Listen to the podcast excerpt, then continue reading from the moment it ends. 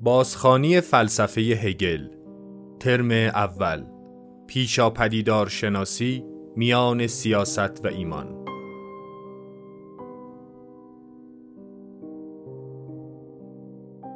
مدرس دکتر میسم سفید خوش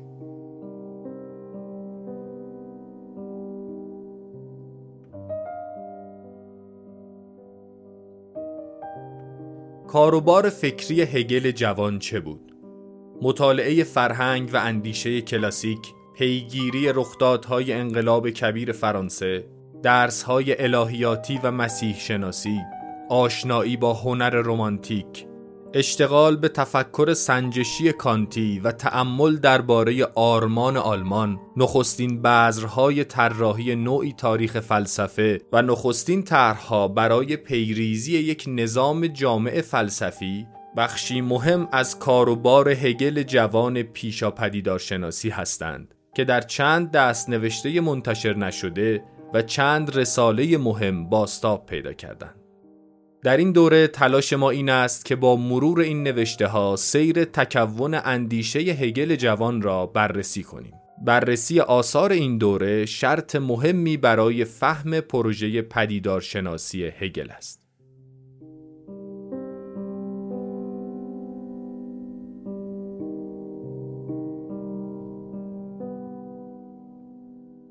اجازه بدید من بدون هیچ مقدمه جمله از هگل براتون می‌خونم که احتمالا اولین جمله بوده که هگل در سرآغاز اولین نوشته جدی خودش اون رو قرار داده و در مجموع آثار هگل که امروزه در دست ما هست و مجموعی که زورکامپ منتشر کرده عنوان اولین جمله اومده.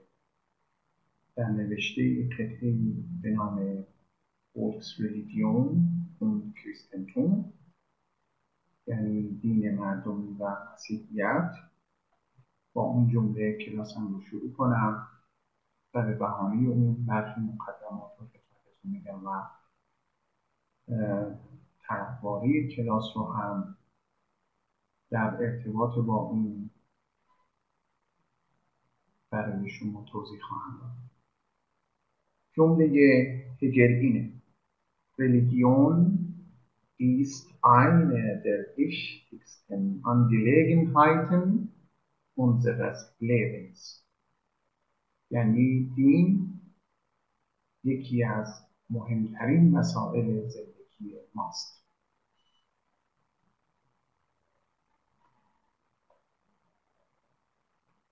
این جمله در سرآغاز مجموع آثار دیگه. گویای یکی از دشوارترین و حساسیت برانگیزترین مسائل زندگی فکری همه اندیشمندان در همه ادوار و گویای دقدقه است که امروز روز هم همچنان برجاست وقتی که می‌خوایم درباره فیلسوفی درنگ کنیم پیش از هر چیز باید بپرسیم که چه نسبتی با اون داریم. پیش از هر چیز باید بپرسیم که چگونه مسائل اون فیلسوف و جهان فکری اون فیلسوف در افق دید ما قرار گرفته. به نحوی که ضرورتی ایجاد کرده تا درنگ کنیم و ارتباط برقرار کنیم با افکار فیلسوف درباره برخی فیلسوفان البته تصمیم گیری و آشنایی با تصمیم گیری درباره و آشنایی با نسبت ما با اون فیلسوف بسیار تعیین کننده تر میشه وقتی که اون فیلسوف نظامی ارائه کرده باشه با پهناف و شرفای قابل توجه. فیلسوفی که تاثیرگذاری بسیار زیادی داشته باشه و در ادوار مختلف تاریخ اندیشه به جهات گوناگونی و با روایت های گوناگونی موضوع تعمل و بلکه موضوع کنش اندیشمندان و حتی توده های مردم بوده باشه به طور طبیعی از این حیث اهمیت بیشتری پیدا می‌کنه که ما بفهمیم. نه تنها چه نسبتی با اون داریم بلکه در هنگام برقراری ارتباط با اون فیلسوف از کجا باید وارد نظام فکری اون فیلسوف بشیم؟ پس مسئله تعیین کننده ای داریم. بسیار تعیین کننده. نظام فلسفی بزرگی پیشاروی ما قرار داره با دربهای متعدد. دربهایی که در انواع ارتباطی که میان جهانهای فکری با اون نظام فلسفی برقرار میشه تنوع پیدا کردن. و اکنون این پرسش پیش روی ما قرار داره که درب مناسب برای ورود به فلسفه نظاممند گسترده و تاثیرگذار فیلسوفی به نام برای ما ایرانیانی که در اکنونی به سر می‌بریم با معلفه های مشخصی دقیقا چه در؟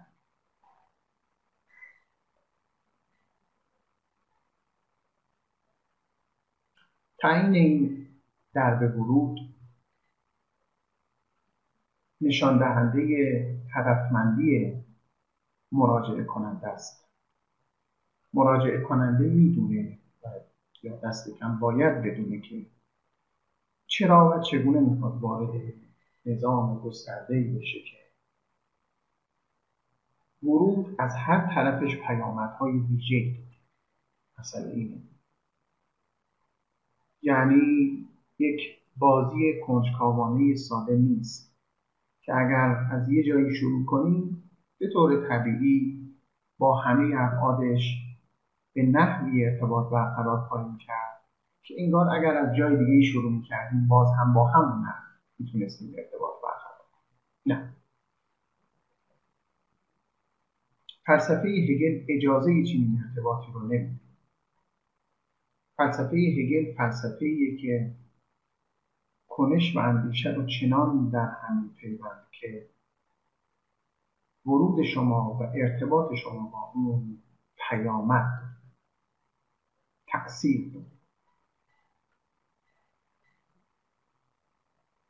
پس باید این حساسیت رو داشت که چگونه شروع می‌کنیم؟ از کجا آغاز می‌کنیم؟ و همه این برمیگرده به اینکه چرا آغاز می‌کنیم و البته اون هم برمیگرده به اینکه ما که هستیم و کجاییم. ما که هستیم و کجاییم؟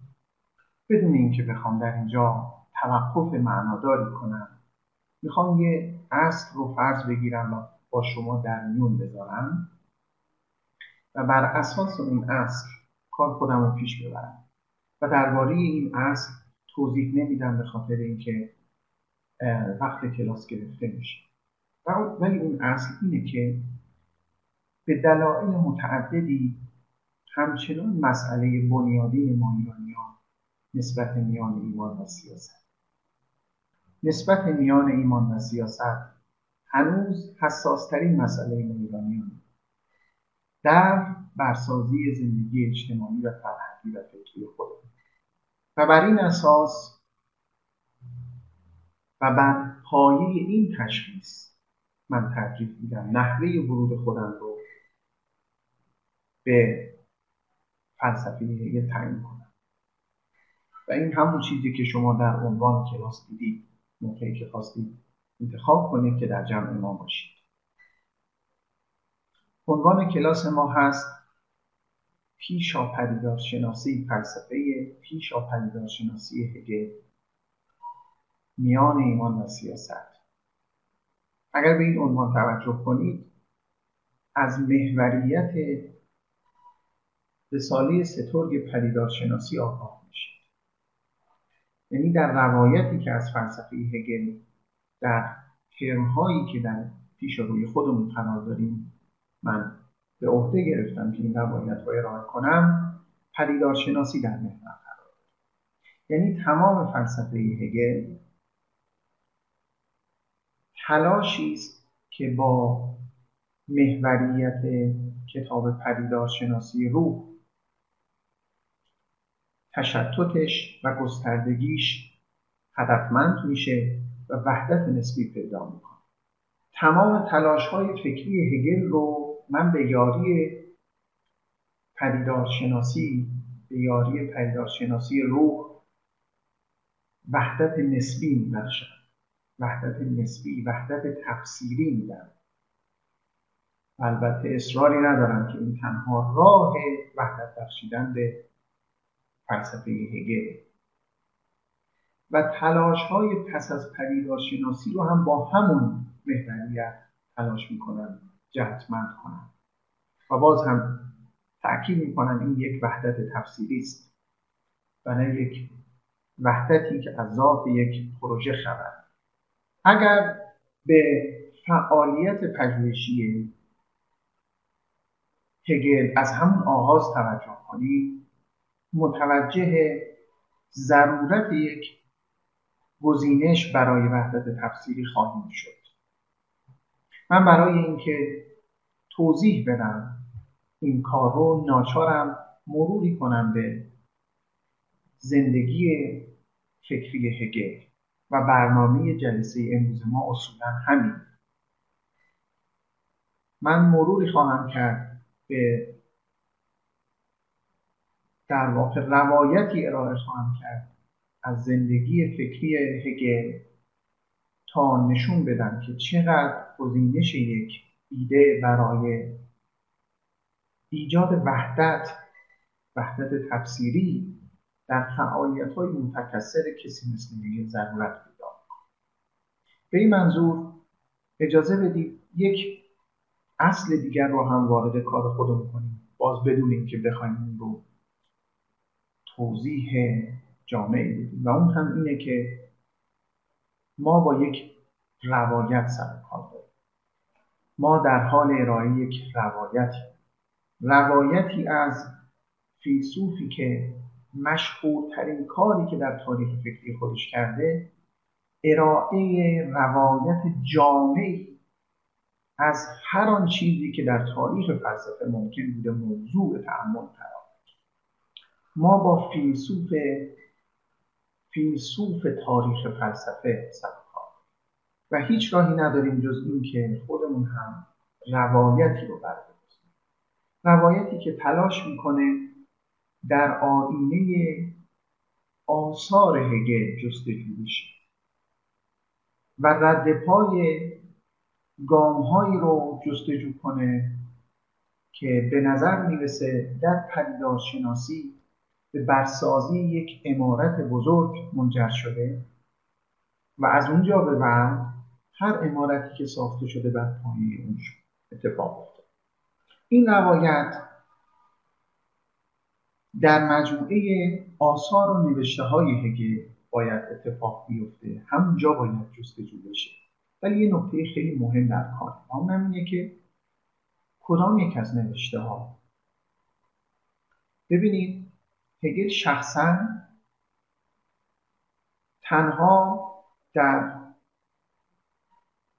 سالهای پس از سی سالگیش بود که برای اولین بار یکی از مکتوبات خودش رو اون هم به صورت یک نوشته مجله‌ای در یک مجله فلسفی منتشر کرد.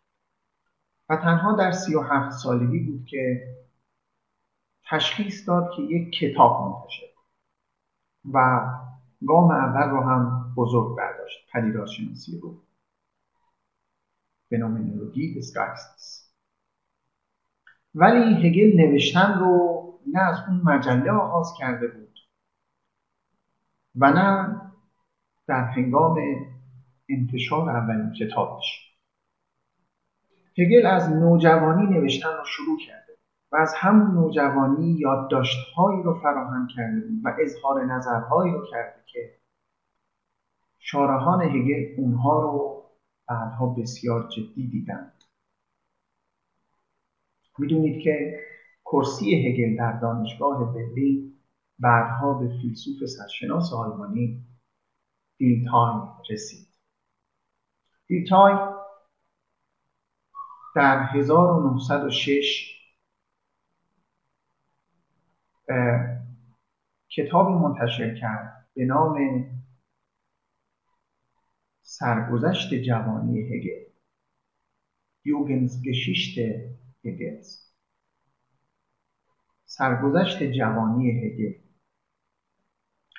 خب البته ظاهرا چنین کاری چنین کتابی که با مرور دست نوشته های دوره نوجوانی و جوانی هگل شکل گرفته بود یکی از وظایف شغلی دیلتای بود. چون ادای دینی بود به صاحب کرسی دیلتای باید مطابق سنت تعلیم و تربیت عالی آلمانی ادای دینی می‌کرد به صاحب کرسی. ولی کسانی که با اندیشه های دیلتای آشنان می‌دونن که این کار دیلتای تنها ارزش شغلی نداشت بلکه بازنما یکی از ایده های مهم دیلتای در زمینه علوم انسانی بود. از نظر دیلتای فهم شبکه فکر و احساس و کنش انسانی منوط به بازشناسی روایت زندگی کله ها و نقاط اصلی شبکه تفکر بشر. در واقع دیلتای بود که برای نخستین بار دفاعی فلسفی از توجه به زندگی و روایت زندگی فیلسوفان کرده این توجه به خود هگل هم نداشت. حتی هگل انگار بر علیه این توجه هگل در درس های تاریخ فلسفه خودش تقریبا در مورد اکثر فیلسوفان چنان رفتار کرد که زندگی فردیشون و تجارب زیستشون انگار هیچ اهمیتی نداره. استثنایی داشت. استثنا البته افلاتون بود که هگل دربارش گفت که فلسفهش با زندگیش تنها فیلسوفی که فلسفهش با زندگیش تلاعم جدی و معنادار و زندگیش برای فلسفهش اهمیت داره ما بقیه نه. درباره زندگی فیلسوفان بیشتر از دو خط حرف نمی‌زد و بیدرنگ به مفاهیم فلسفه اونها میپرداخت اما دیلتای معتقد بود که روایت زندگی بخش مهمی از فهم شبکه فکری اندیشمندانیه که تفکر بشری و احساس بشری رو شکل دادن. و به کمک اینه, اینه که میشه علوم انسانی به معنای درست کلمه داشت در مورد هگل به طور خاص دیلتای شروع کرد و تمام یادداشت ها و نوشته های هگل رو مطالعه کرد. و شاگرد دیلتای یعنی نول سال بعد در 1907 بخش عظیمی از اون دست نوشته ها رو منتشر کرد. پس منبع اصلی ما برای مطالعه زندگی فکری و نوشته های اولیه هگل همین مجموعه نول در واقع هگلز یوگنز شریفتن دست نوشته های جوانی هگل که همه دلالت های الهیاتی هم تا اندازه زیادی دارند. وقتی به دست نوشته های هگل مراجعه می‌کنید می‌بینید که سه نوع دست نوشته وجود داره. نوع اول نامه های هگلند.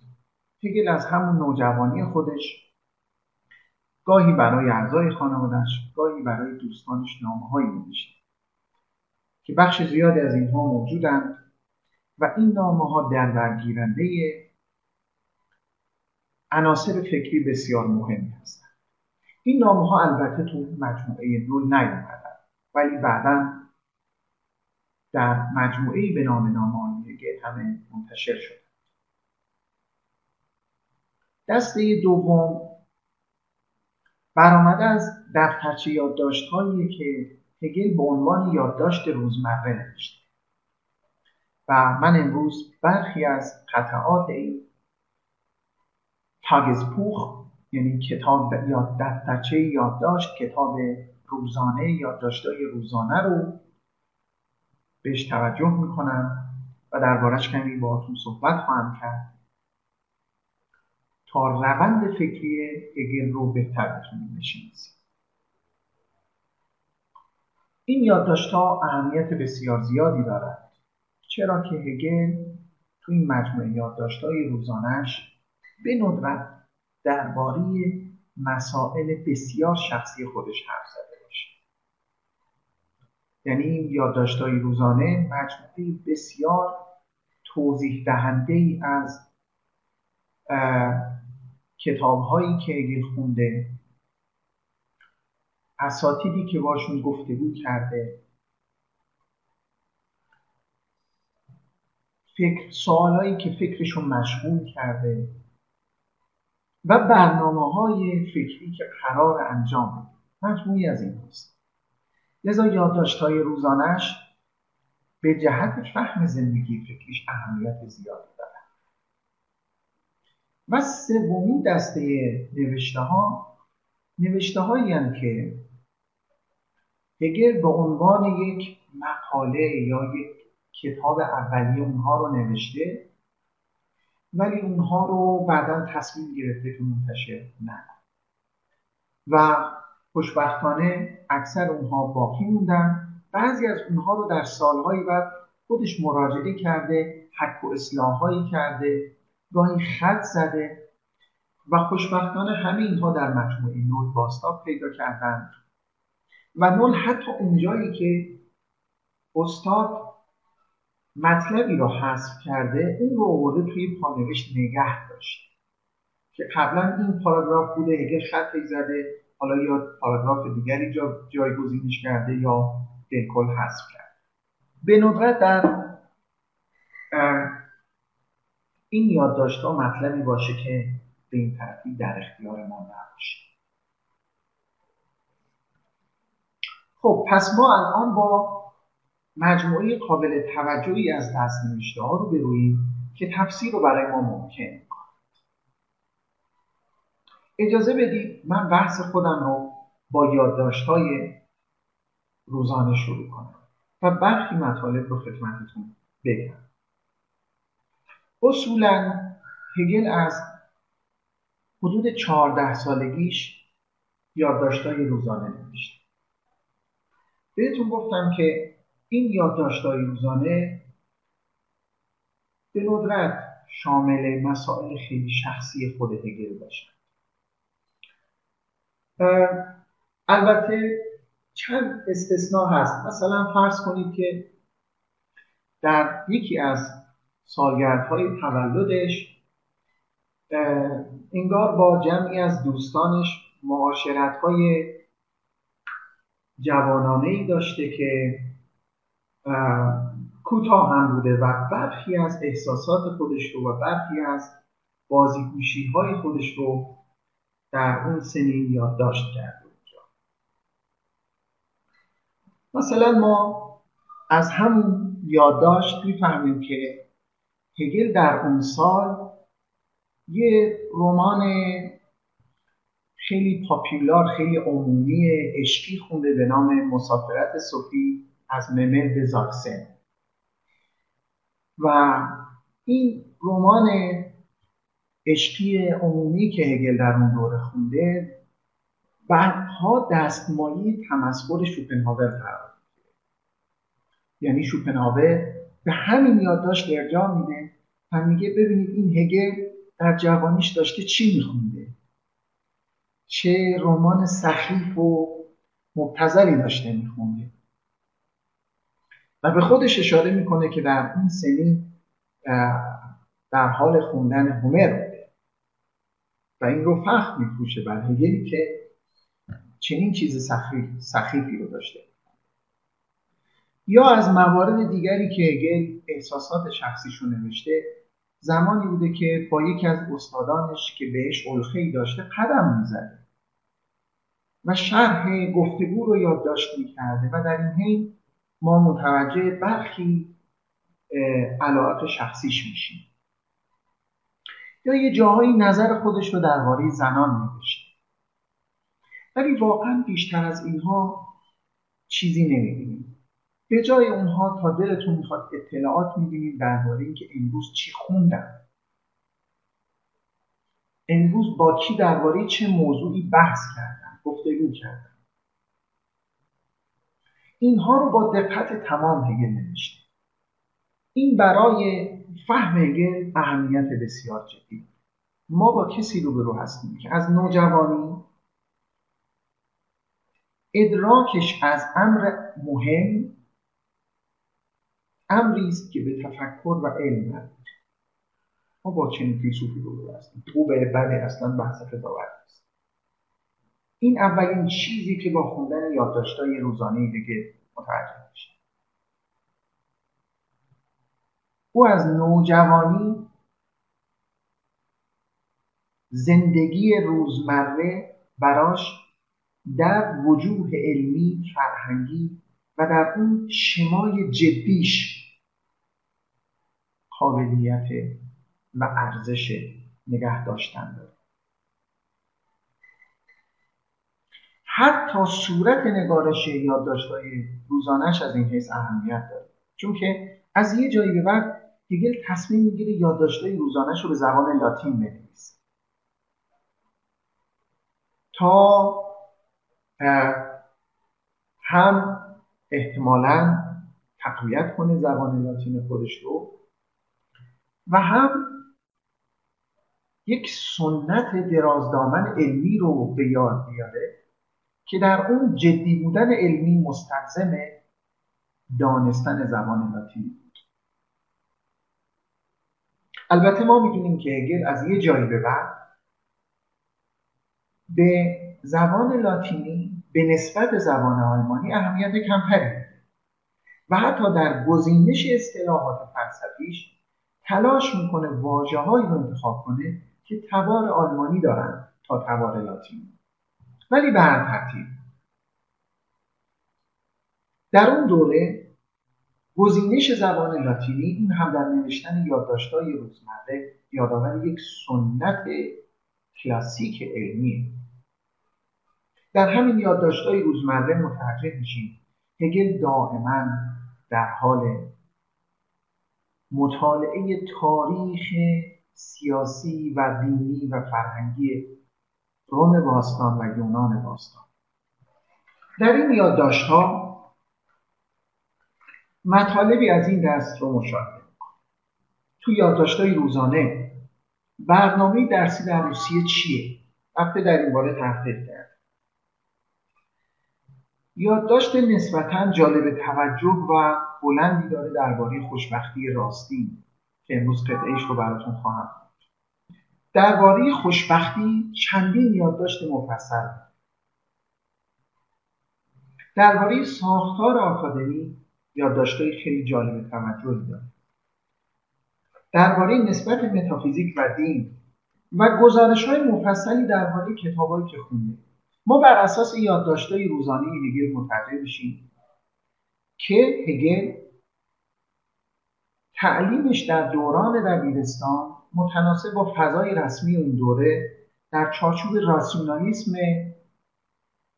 آموزشی کریستیان ولف. ولی در کنار اون و خارج از برنامه رسمی مدرسه مطالعات بسیار گسترده ای داره. یکی از اونها مطالعه متون دینیه و همچنین کتاب های سنت الهیاتی به ویژه اعترافات آگوستین از فیلسوفان زمانش بیشترین توجهش به مندلسون و یاکوبیه. دو فیلسوفی که بعدا باشون بیشتر کار داریم و من دربارهشون توضیح خواهم داد. مطالعه تاریخ جهان از علاقت جدی هگل درباره نویسنده‌ای به نام شروخ صحبت می‌کنه که کتابی نوشته درباره تاریخ جهان به نام تعلیمی درباره تاریخ جهان.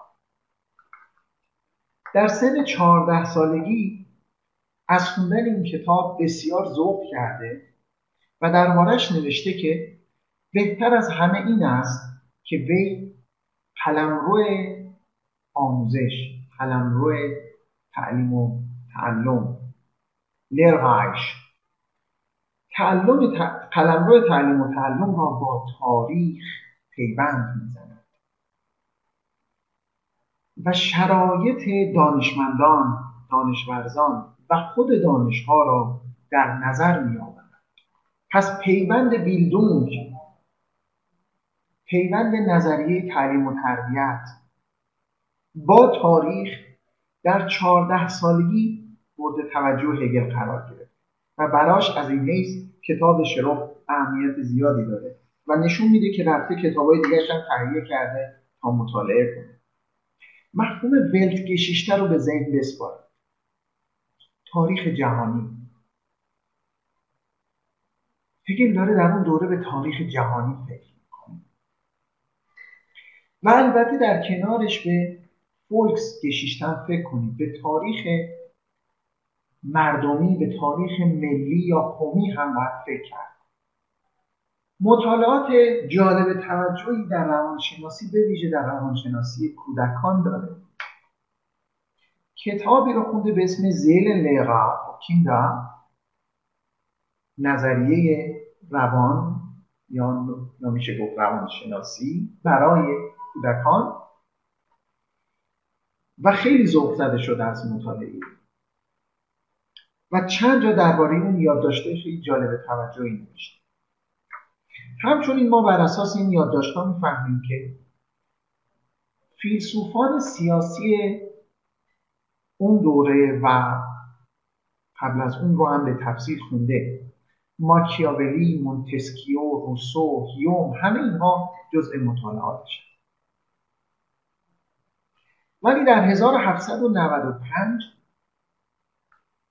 با کتابی از شیلر که در همون دوره منتشر میشه آشنا میشه که بسیار ذوق زدش می‌کنه و دربارهش اظهار نظرهای خیلی مهمی با اون کتاب درباره تربیت زیبا شناختی آدمی.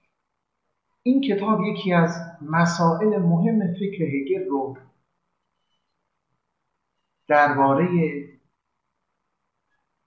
نسبت سیاست و زیبایی شناسی و نسبت سیاست و دین برملا وقتی بخوام این رو ادامه بدم باید به یادتون بیارم که هگل در اون دوره که داره این یادداشت‌ها رو می نویسه باید به سمت بزرگترین فیلسوف زمانش هم می‌رفت. کانت. کانت کجاست؟ هگل 1771 متولد شد.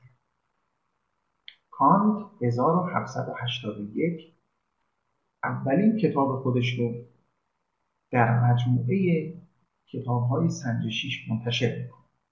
سنجش خردنا ده سال بعد از اون هگل بزرگترین فیلسوف کانت ببخشید بزرگترین فیلسوف اروپاست.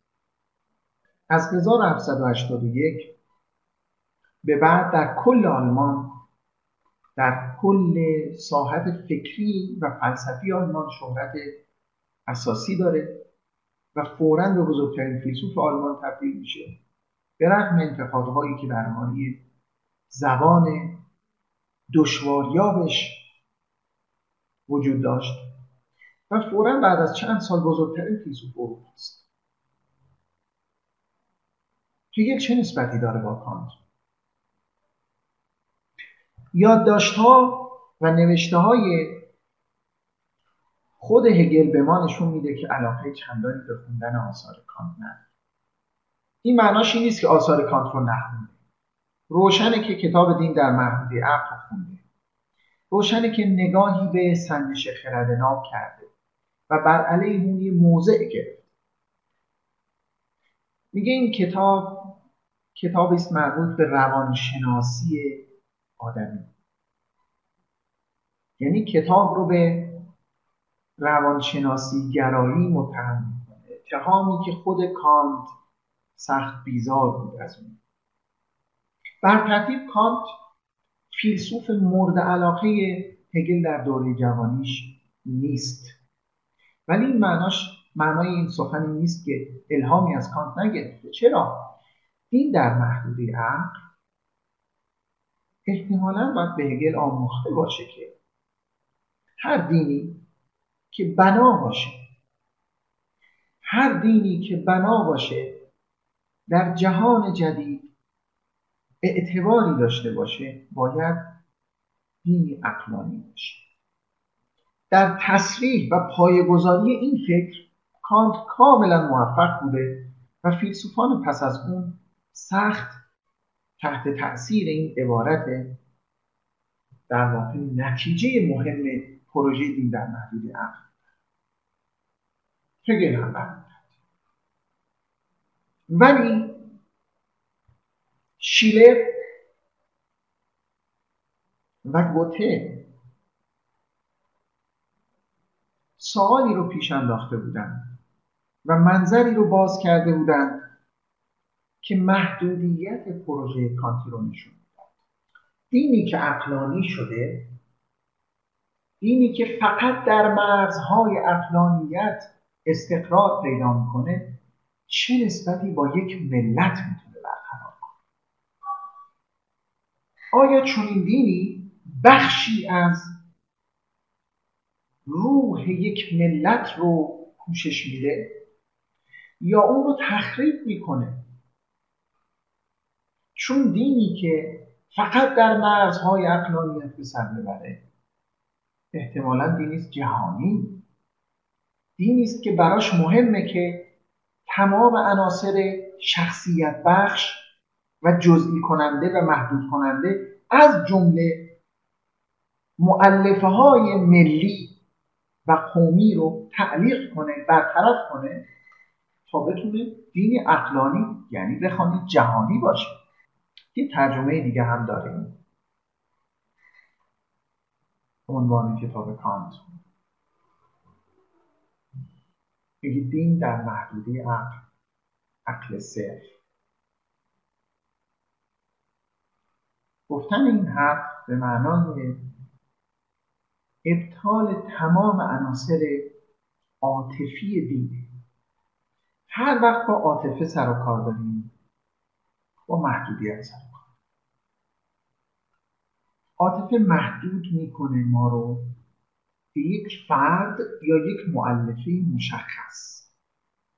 شما نمی‌تونید دوست داشته باشید همه چیز رو. دوست داشتن معطوف شدن به یک چیز مشخص. برای همینه که وجوه عاطفی دین خدایان شخصی رو در برابر مؤمنان قرار میده. عنصر عاطفی در دین خدا رو شخصی می‌کنه. چون خدای شخصی قابلیت معاشقه و رابطه عاطفی دارد. خدایان غیر شخصی امکان رابطه عاطفی ندارید شما نمی‌تونید با یک خدای غیر شخصی هر گونه رابطه عاطفی برقرار. عاطفه یعنی تصریح تشخص. دینی که عنصر عاطفی داره خداش تشخص پیدا می‌کنه. و خدای چون این دینی البته با کسانی که به اون عاطفه دارن رابطه خاصی برقرار می‌کنه. و به این ترتیب خدای شخصی خدای مردمانی میشه که وحدت پیدا می‌کنن از طریق یک آسمان واحد. برای همینه که هر کجا ملت دارید دین دارید. هر کجا اینجوری هم گفتن گفتن هر کجا که تمدن هست دین هست. درسته. هر کجا که تمدن هست دین هست. چون وحدت مدنی تنها از طریق وحدت یک آسمان ممکن آسمان واحد. ولی اگر شما عقلانی بخواید نگاه کنید همین می‌تونه عامل اصلی حرکت به سمت یک دینداری غیر عقلانی باشه. چگونه باید این دو رو با هم جمع کرد هگل کجا وایستاده هگل جایی وایستاده که یک طرفش کانته. و داره بهش میگه دین در محدوده عقل تنها. من باید قطعاتی براتون از هگل هگل کجا وایستاده یک طرف کانتی که داره بهش میگه دین در محدوده عقل تنها. طرف دیگر طرفیه که از زبان روسو شروع شده بود. هردل و شیلر پروبال داده بودن بهش و به زبان آلمانی درش بود اونم اهمیت امر عاطفی. در تربیت تربیتی که به نوع خاصی از سیاست منجر میشه که شیلر بهش تربیت زیباشناسی. و تربیتی که منجر به دولتی میشه که اون هم دولتی عاطفی دولت زیباشناسی. دولت آزاد. گفتم که هگل بر سر یک دوراهی وایسد تایلور در کتاب دورانساز خودش درباره هگل گفته که هگل بین کانت و گوته وایساد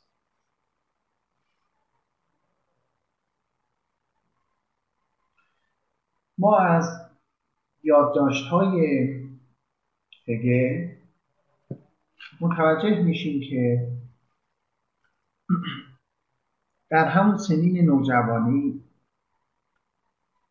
کتابی رو از نویسندهی به نام فریدریش پدر خونده به نام در نوی امیل یعنی امیل نو. و سعی کرده یک بازخانی یعنی فدر در این کتاب سعی کرده یک بازخانی از اندیشه های روسو رو در سنت آلمانی رقم بزن روسو در نظریه تعلیم و تربیت خودش به تصریح امر عاطفی بر پایه نظریه طبیعت نیک اقدام می‌کنه. یعنی تلاش می‌کنه که نشون بده که آدمی در طبیعت خودش سرشت نیکی داره.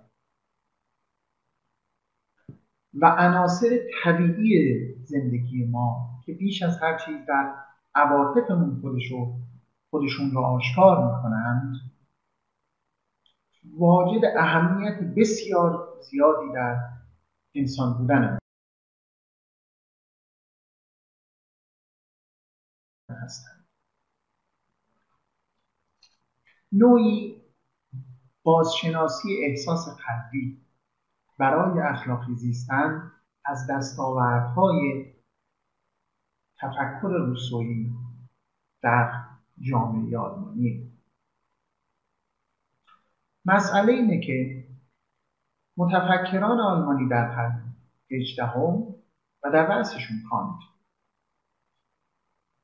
در یک گفتمان روشنندیشانه عمدتا فکر می‌کنند. و هگل در نوجوانی خودش به شدت تحت تاثیر این گفتمان ولی همهنگام خوندن آثاری از روسو یا درباره روسو یا خوندن آثاری از گوته و شیلر نقدهای اولیه به روشنندیشی رو هم پدید میاد اجازه بدید یه قطعه براتون بخونم. در یکی از یادداشتهاش به تاریخ در تاریخ 1788 یعنی زمانی که 17 سالش میگه که درباره روشناندیشی این نگاه نقادانه داره میگه سرزنش و محکوم کردن تعصب کسی را روشناندیش نمی کند. این رو خطاب به چه کسانی میگه این رو خطاب به روشنندیشانی میگه که دائما در حال نقد مفهوم تعصب هستند و تعصب رو معلفه مهم تفکر دینی میشمارند.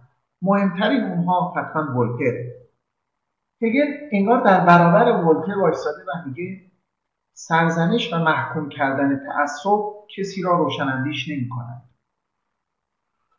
و بی ارزش خواندن حقیقت با این بهانه که متعصبانه است هم کسی را به طریق اولا روشنندیش نمی خیلی تکه دوم مهمه. یعنی اگر کسی حقیقتی رو داره میگه شما بهش بگید خب متعصبانه است پس باطل. میگه خود این نشانه نوعی تعصبه در ادامه میگه.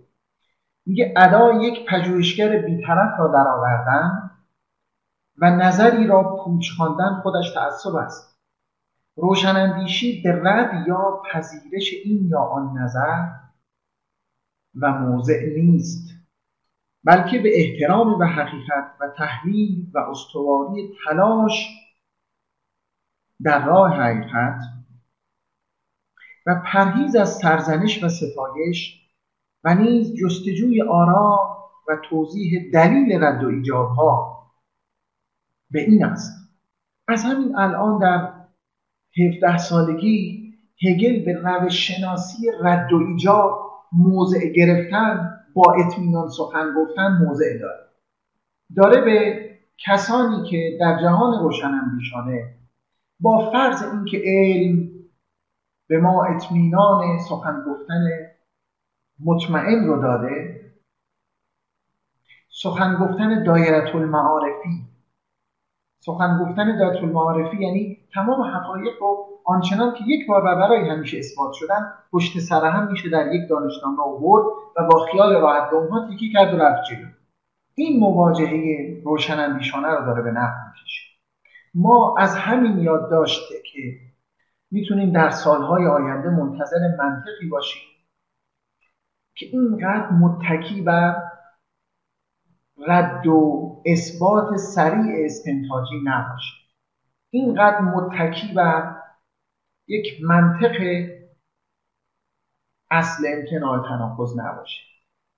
نوعی عینیگرایی آرام در ادبیات هگل مشاهده میشه در دوران نوجوان. عینیگرایی آرامی که فروتنی به دنبال میاره. نه اطمینانهای خیلی محکم و فورا رد کردن یا پذیرفتن. برای همین میگه که بیش از هر چیز تلاش باید کرد که توضیح داد چرا میپذیریم چرا رد می‌کنیم و اینه که دشوار. این سرآغاز توجه به تاریخه. ولی نه تاریخ به معنای صرفا تاریخ رخدادها بلکه تاریخ به مسابه نیروی پیوند تمام لحظات فکری آدم چیزی که بعدا باید هگل توضیحش بده. ولی بذرهای اولیش رو توی نوشته ها می‌بینیم. وقتی که کتاب شروخ رو هگل می‌خونه به مفهومی می‌رسه تحت عنوان تاریخ کاربردی. پرگماتیشه کشیشته در اینجا میگه عبارت خود هگل رو براتون می‌خونم. یک جولای 1785 یعنی 14 سالش. میگه اگر نویسنده ای تنها رخدادها را روایت نکند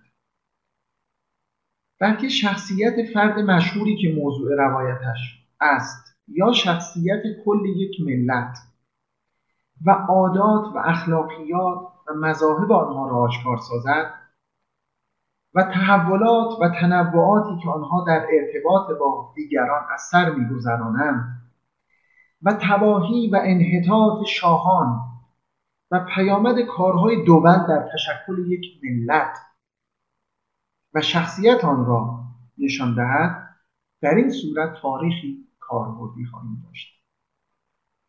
یه جای دیگه تو قسمت قبل دیدید درباره شروخ اظهار نظر کرده بود گفته بود بهتر از همه اینه که به قلمروی بیدونگ رو قلمرو تعلیم و تعلم رو با تاریخ پیوند می‌زنه اینها بعضهای نخستین حساسیت هگل. به نوعی فراروی از بنبست دوالیسم. دوباره برگردیم ببینیم هگل کجاست. هگل بر سر دوراهی. دوراهی دین اقلانی که به سیاستی جهانی هم ختم خواهد شد. علل ادعا.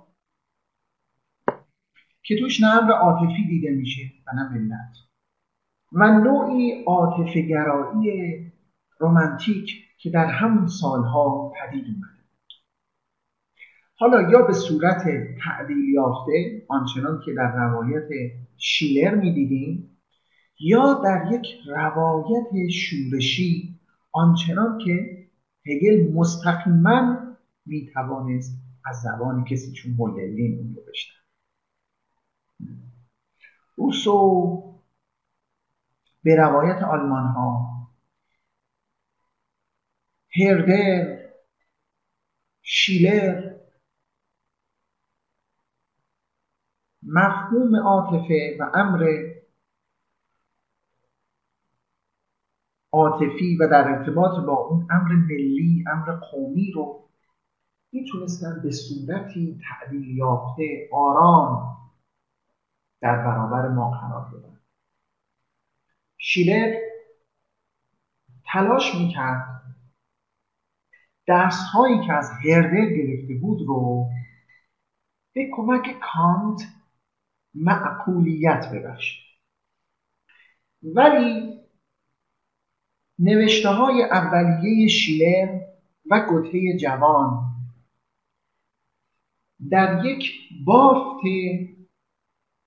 ادبی به نام نهزت طوفان و تنگنا اشتوق اوندرنگ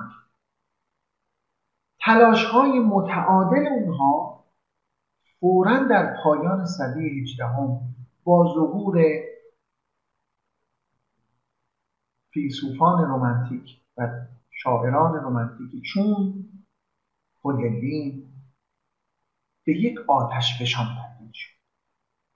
و هگل در این وضعیت کنار یکی از بزرگترین دهانه های آتش فشانی میزیست فریدریش هولدین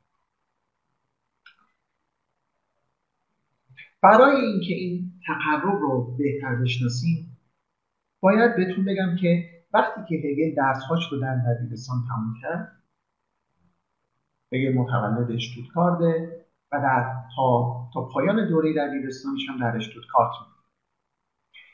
بعد از اونجا به تورینگن میره کجا؟ به حوزه علمیه تورینگن تورینگن شریف شتیف ببخشید. بنیاد مذهبی تورینگن و مدتی چند سال در تورینگن میمونه. در این بنیاد باید بدونید همون بنیادیه که بعدا نیچه چندین دهه بعد میگه میگه تمدن آلمانی رو این بنیاد به فساد کشید شوپنهاور بر علیه این بنیاد کلی حرف زد.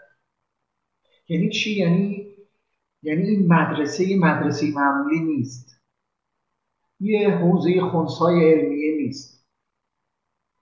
انگار یه پروژه داره و داره. دیگه تو یادداشت‌های خودش توضیح میده. میگه فلان استادم از من خواست که مثلا اینجوری برم درگیر کانت بشم. معناش نیست که هگل تحت تاثیر استادانش هر پروژه‌ای رو انجام بده. ولی معلومه که این بنیاد مذهبی پروژه داشته. یک بنیاد فعال مذهبی بود. در میان شاگردان این بنیاد در اون دوره‌ای که هگل از اشتوتگارت به توینگن میره سه نفر کنار هم میان که بعدها هر کدوم به قله های تفکر آلمانی و احساس آلمانی تبدیل میشن. هگل، هولدرلین و شلینگ از این بین شلینگ از همه جوانتره ولی از همه هم زودتر مشهور میشه. فیلسوفی سخنور. ادیبی سخنور. هولدرلین اما از میان اینها چونان آتش فشانیه که حتی نمی‌تونه سلامتی خودش رو حفظ کنه.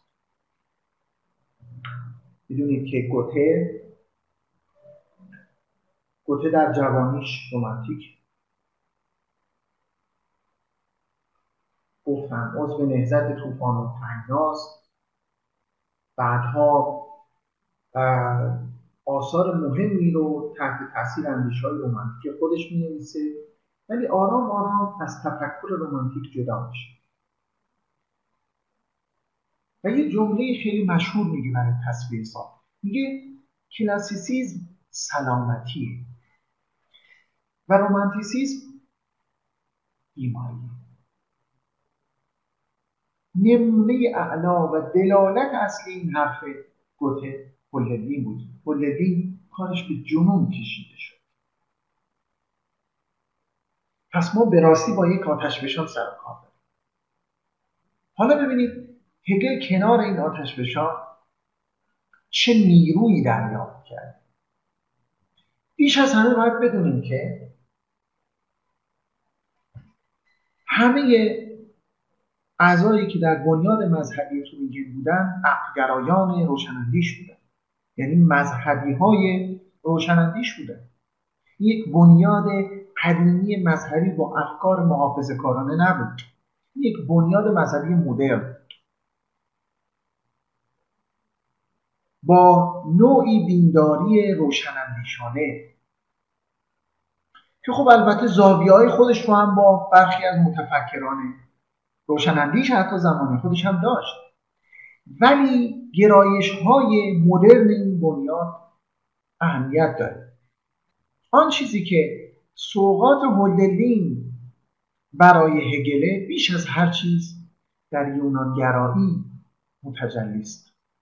وقتی که با این مسئله روبرو می شدیم که چگونه باید چگونه باید روشنندیشانه جهان جدید رو ساخت هولدری می گفت با روایت یونانی باید روشنندیشی رو ساخت. به یاری شعر. در همون سالها هولدوین اثری رو نوشت به نام هایپریون یا گوشنشین یونان. یا برعکس باید بگم گوشنشین یونان یا هایپریون. کتاب بسیار دورانسازی که یکی از قله های ادبیات آلمانیه و من دعوتتون می‌کنم حتما این اثر رو مطالعه کنید. اگر بتونید از پسش بر بیایید چون بسیار کتاب دشواریه به جهت احساسی و فکری. یک نوستالژی یک حس حسرت دوری از خانه پدری در هایپریون هست. و ایده بازگشت به یونان رو به روایت های بسیار تأثیرگذاری نزدیک می‌کنه که تا قبل از اون نمونه نداشت. حال میل بازگشت به یونان چند دههی بود که در آلمان پدید اومده بود. نقش وینکلمان رو در نیمه قرن هجدهم نمیشه نادیده گرفت ولی هولدوین با روایت رومانتیک خواست و اراده بازگشت به یونان رو متحول کرد. هولدوین در یونان ساختن جهان به کمک شعر رو یافت. در همین ارتباط احتمالا شلینگ هم به کمک اومد و خواستار این شد که نه تنها شعر بلکه استوره دوباره احیا بشه. یعنی شعر ای دوباره احیا بشه. و اون هم نه تنها به عنوان یک ابزار جدید به عنوان نیروی جدید بر ساختن جهان. در قطعه ای که در نوشته های هگل بعدا تو ابتدای قرن بیستم پیدا شد و به عنوان قدیمی ترین برنامه سیستم ایدالیسم آلمانی نامگذاری شد در نوشته های هگل پیدا شد. ولی نباید مال هگل باشه. نباید فکر هگل باید باشه. باید فکر هولدرلین یا شیلینگ به شیلینگ باشه. در اونجا این جمله رو می‌بینیم. اسطوره جدیدی باید. نوع میتولوژی اسطوره جدیدی باید. و پیش به سوی آن که جهان را با شعر بسازد همه چیز حتی دانش ها رو با شعر بسازد اینجا شعر. عبارت های ریتمیک نیست. سخنان موضوعی که در قالب های شعری قرار می‌گیرند نیست. روح آفرینندگی روحی که کار کرد روحی که آلمان ها رو تو قرن 19 به تکاپوی عجیب و غریبی انداخت. آلمان هایی که در صده هجدهم پادشاهشون دلباخته فرانسه است. ببینید فردریک کبیر دلباخته فرهنگ فرانسوی است. کشوری که عقب مانده ترین کشورهای بزرگ اروپایی است در اون دوره در سده 19 غول عجیب و غریبیه که همه اروپا سودای رسیدن به موقعیتش رو داره. 1830 یعنی سی سال کمتر کمتر از سی سال 25 سال بعد از اینکه ناپلئون به صورت نمادین بخشهای زیادی از آلمان رو تسخیر می‌کنه تا نشون بده که تسخیر فکری قرن هجدهم نتیجهش میشه تسخیر جغرافیایی دیگه. شما شما تو قرن هجدهم مسخر فرهنگ فرانسه ابتدای قرن 19 حق اینه که سیاستتون هم و جغرافیاتون هم در چنگ فرانسه باشه. ولی 25 سال 30 سال بعد از اون حادثه دانشگاه های اروپا قبله آمال دانشجویان دانشگاه های آلمان قبله آمال تمام دانشجویان اروپا هست یعنی دولت های بریتانیا و فرانسه دانشجو بورس می‌کنن.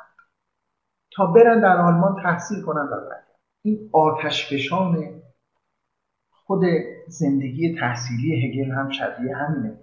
ببینید هگل وقتی در اشتوتگارت دبیرستانش رو تموم کرد معلماش نمره بهش دارن کارنامه تحصیلی هگل باقی مونده. و براش اینجوری نوشتن. نوشتن که اشتودیا تئولوژیکا نون نگلکسیت مطالعات الهیاتی رو غفلت نکن. یعنی نشود. غفلت نشود. فیلولوژیای نون ایگناروس. غفلت نشه از فیلولوژی. ولی درباره فلسفه هگل می‌دونید چی نوشتن معلمانش نوشتن فیلوزوفیای مولتان اوپرام ایمپندیت. یعنی چی؟ یعنی فلسفه مستلزم تلاش بیشتر یعنی ضعیفترین یا کلا براتون باز کنم. ادوارد سلر یه دستکاری می‌کنه تو این جمله ای که خوندم براتون. معلمان هگل درباره این رو من دارم نقل قول می‌کنم از والتر یاشکه که حالا منابع رو خدمتتون خواهم یه دستکاری می‌کنه واژه مولتام رو اینجا می‌کنه مولا. که اون جمله اینجوری میشه که اگر اون می‌خواد در فلسفه چیزی بشه باید چنین جمله احتمالا میشه. مثل یک الاغ کار کنه اینقدر سخت کوش باشه. دستکاری کرده جمله رو. و برخی از هگل پژوهان بعدا برای تنه به هگل این جمله رو استفاده کردن. مثلا رودولف که خب یکی از منابع هگل شناسی مهم بوده این زمانی و خیلی هم به هگل تنه می‌زنه دربارش گفته ار ein Idiot in Philosophie sein وی در فلسفه یه ابله یه ابله بوده. خب این تونرویه یه بازی زبانی تنه است فلانه. ولی واقعیت اینه که هگل ظاهرا بر ترتیب در دوران دبیرستانش در فلسفه خیلی چشمگیر نیست. ولی وقتی, وقتی میاد توبینگن کنار این آتش بشان قرار می‌گیره انگار چونان برنامه ریزی می‌کنه چونان شوری بهش دست میده از اونجا به بعد هگل رو می‌بینیم که ظرف مدت یکی دو دهه به ظرف مدت یک دهه به توانایی نوشتن کتاب پیداشناسی می‌رسه. کتابی که هیچ کدوم از اطرافیانش دیگه نتونستن بنویسن. انگار کل وضع آلمان داره روایت میشه. یعنی کسی که از همه عقبتره از هودلین عقبتر از شلینگ عقبتره از همه عقبتر از آدمای سرشناس زمانش مندلسون یا کوبی از کی و کی عقبتره لاک پشتوار آرام آرام در یک عمل آتش فشانی از یه جایی به بعد یوهی می‌بینید لاک پشت نیست.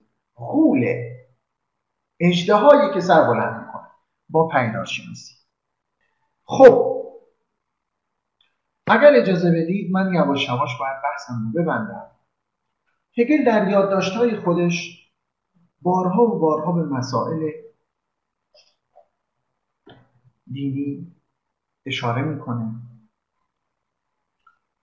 در یه یادداشتی که اسمش هست خوشبختی راستین در سال 1786 میگه همه دنبال خوشبختی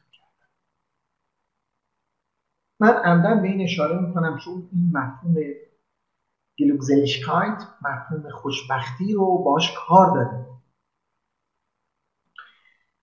و الان باید اشاره کنیم که از همون نوجوانیش بارها و بارها به این پرداخته. تا اینکه بعدا بتونه در رساله ایمان و دانستن با محوریت مفهوم گلوکزلیشکایت در واقع یک تفسیر فوقالعاده از وضعیت تفکر زمانی خودش ارائه بده. در اون یادداشت میگه که هر کی همه دنبال خوشبختی بعد می‌پرسه که اما درباره کسی که خوشبختی خودش رو با یک احساس والایی قربانی دیگران می‌کنه چه میشه احتمالا باید منظورش مسیح باشه. جوابی که میده اینه که به نظر من چنین کسی خوشبختی راستینش رو قربانی نمی‌کنه. بلکه تنها خوشبختی های گذرا رو داره قربانی می‌کنه. خب این پاسخ زیرکانه ولی پاسخ تقریبا پرتکراری در تاریخ دیانت. از آگوستین اینو می‌تونست از آگوستین یاد بگیر نه نه نه نه ما نمی‌خوایم خوشبختی رو از دست بدیم. مسیح هم خوشبختی رو از دست نداد. تنها خوشبختی درجه دوم رو از دست داد. خوشبختی راستین رو نگه داشت. این یه پاسخ پرتکرار در تاریخ. ولی اون چیزی که هگل تحت تاثیر سنت روشناندیشی برجسته می‌کنه اینه که خوشبختی راستین فقط از طریق ایمان حاصل نمیشه. این هم می‌تونست پاسخ تکراری باشه تا اونجایی که کسانی در طول سنت گفتن که ایمان کافی نیست تعقلم لازم. و منظورشون تعقل ارسطویی و فلسفی برای فهم جهان. اما هگل به این هم بسنده نمی‌کنه. و میگه که مسئله فقط در ایمان نیست. و تنها با ایمان نمیشه. چشم به راه رستگاری بود. رستگاری مستلزم کار هم هست. کار فضیلتمندانه اهمیت بسیار بالایی داره. و این می‌تونه آرام آرام پیوندهای هگل با فیخته رو برای ما توضیح من در پایان می‌خوام بهتون یادآوری کنم که دست نوشته های جوانی دیگه تا چه اندازه عناصر مختلفی رو به ما نشون میدن. ولی در یک چیز وحدت داره و اون که نسبت میان نسبت میان